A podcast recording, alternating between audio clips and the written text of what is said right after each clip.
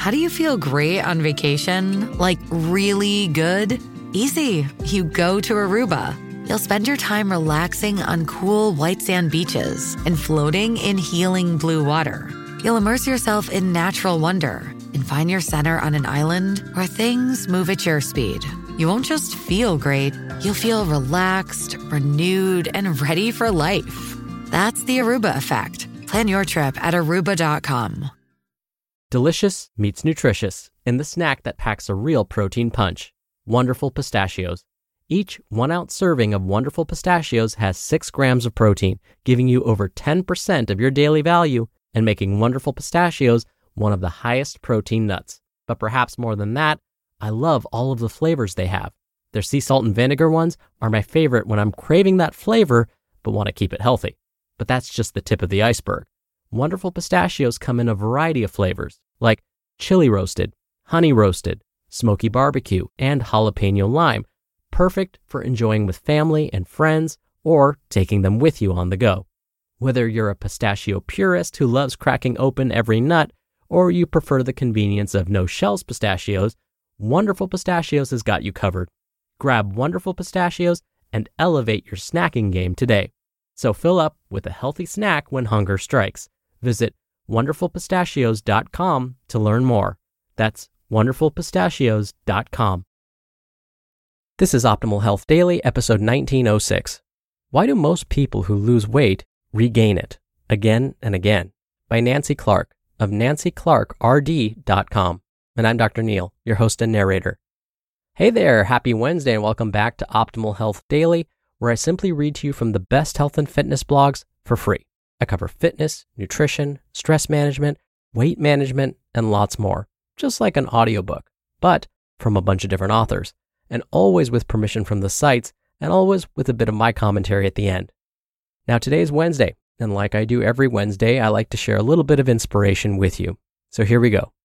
Quote What we do today, right now, will have an accumulated effect on all our tomorrows. Alexandra Stoddard. Now, today I have another new author, and I'll tell you all about Nancy after the reading, but I wanted to be sure to thank Nancy for allowing us to read her content here on this podcast. And so, with that, let's get right to our first post from Nancy and start optimizing your life. Why do most people who lose weight regain it again and again? By Nancy Clark of nancyclarkrd.com. I lost 10 pounds and vowed to keep them off, but no such luck. I'm so discouraged. I reached my goal weight, then boom, I regained it once I stopped dieting. This is my third time losing 40 pounds. If any of those stories sound familiar, you are not alone. Research suggests dieters tend to regain lost weight within five years, if not sooner.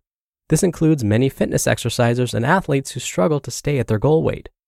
If you get frustrated when you regain your hard lost weight, this article will help you understand why maintaining lost weight takes effort. Paul MacLean, PhD, professor of medicine and pathology at the University of Colorado School of Medicine, has carefully studied weight regain in people with obesity. Note, this information is not intended for way too lean athletes with diagnosed eating disorders who need to appropriately restore their bodies to a normal, healthy weight. Dr. MacLean notes three reasons why dieters regain weight biology, behavior, and environment. 1. Biology. The body has a strong biological drive to regain lost weight, as noted with increased appetite and a slowed metabolic rate. As backlash from dieting, the body learns to store fuel very efficiently as fat. 2. Behavior. After three to nine months, dieters tend to be less strict with their low calorie diets. They often report hitting a weight plateau. Despite self reported claims that they are diligently dieting, yet only maintaining weight, these dieters can become discouraged and less adherent. Note, diligently dieting anecdotes are hard to verify. And three, environment. We live in an obesogenic environment with easy access to ultra processed foods, a sedentary lifestyle, and chemicals that contribute to weight gain, which may include those found in upholstered furniture, pesticides, cosmetics, and who knows where else. Weight is far more complex than self induced overeating and underexercising. When adding on exercise, some people lose weight and some gain weight. Exercise alone does not guarantee fat loss. Exercisers who lose weight tend to keep the weight off if they stick with their exercise program. High levels of exercise are linked with greater success. That's good news for those who train regularly. That said, a fine line exists between compulsive exercisers who exercise to burn off calories and athletes who train to improve their performance. Fear of weight gain can impact both groups. But questions do arise. Is weight maintenance more about being compliant with a restrictive eating plan than with exercising? Do those who comply with a strict diet escape weight regain? Are exercisers more likely to stay on their diet? And does exercise create metabolic adaptations that favor maintaining lost weight? Research with rodents. Finding answers to these questions is hard to do in humans because of biology, behaviors, and the environment. So, Dr. MacLean turned to studying formerly obese rodents who had lost weight by being put on a diet and then were allowed to eat as desired for eight weeks. Some weight reduced rodents stayed sedentary, while others got exercised. Fancy cages accurately measured the rodent's energy intake and energy expenditure. Dr. MacLean was able to see how many calories the rodents burned and if they preferentially burned carbohydrate, protein, or fat for fuel. The exercise reduced obese rodents ate less than the sedentary rodents and they regained less weight. The exercise seemed to curb their drive to overeat, meaning they felt less biological pressure to go off the diet. With exercise, their appetites more closely matched their energy needs. Exercise promoted the burning of dietary fat for fuel. Hence, the exercise rodents converted less dietary fat into body fat. They used carbohydrate to replenish depleted glycogen stores. Note, carbohydrate inefficiently converts into body fat.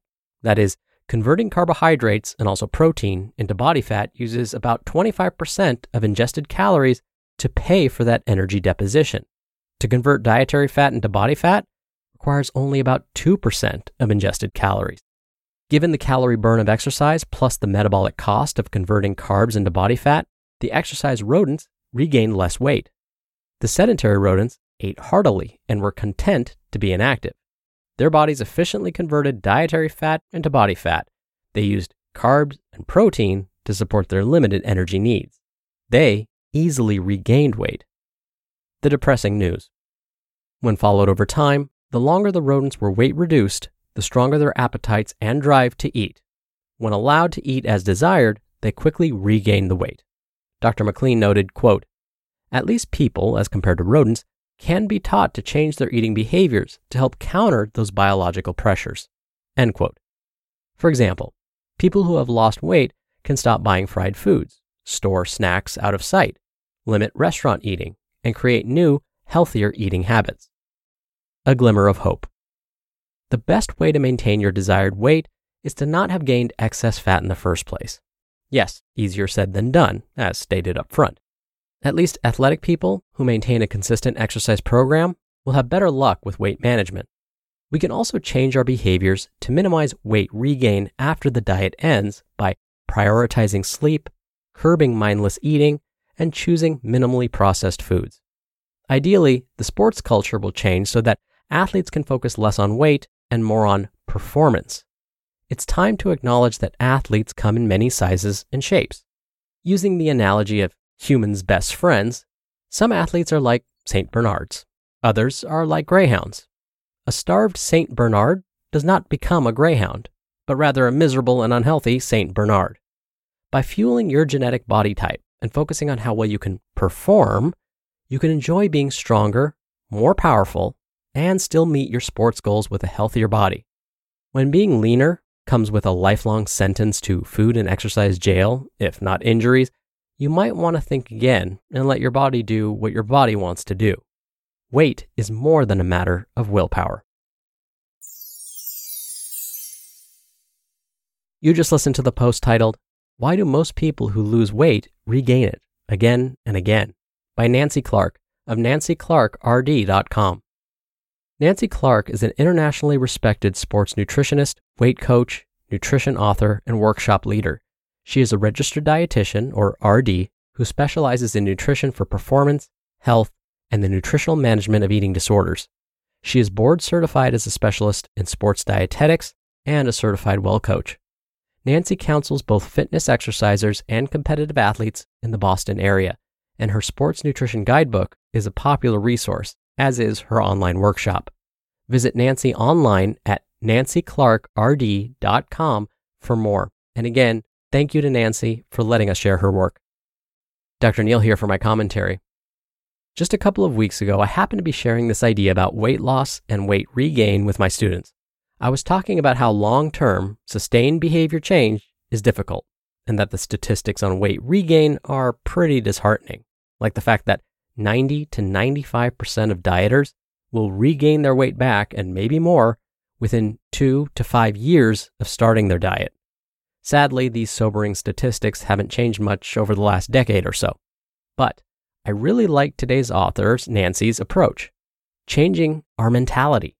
Instead of focusing on the number on the scale, maybe it's time to refocus our attention on how we feel. Are we able to walk further and longer than we did six months ago? Does it feel easier when we walk up the stairs? Are we experiencing less pain overall? Do we have more energy? And like I have said many times on this show before, look at how your clothes are fitting. After all, the number on the scale can be misleading, especially if you're putting on muscle. All right, that'll do it for today. Thank you so much for being here. Thank you for listening every day. I hope you're having a great week, and I'll see you back here tomorrow where your optimal life awaits.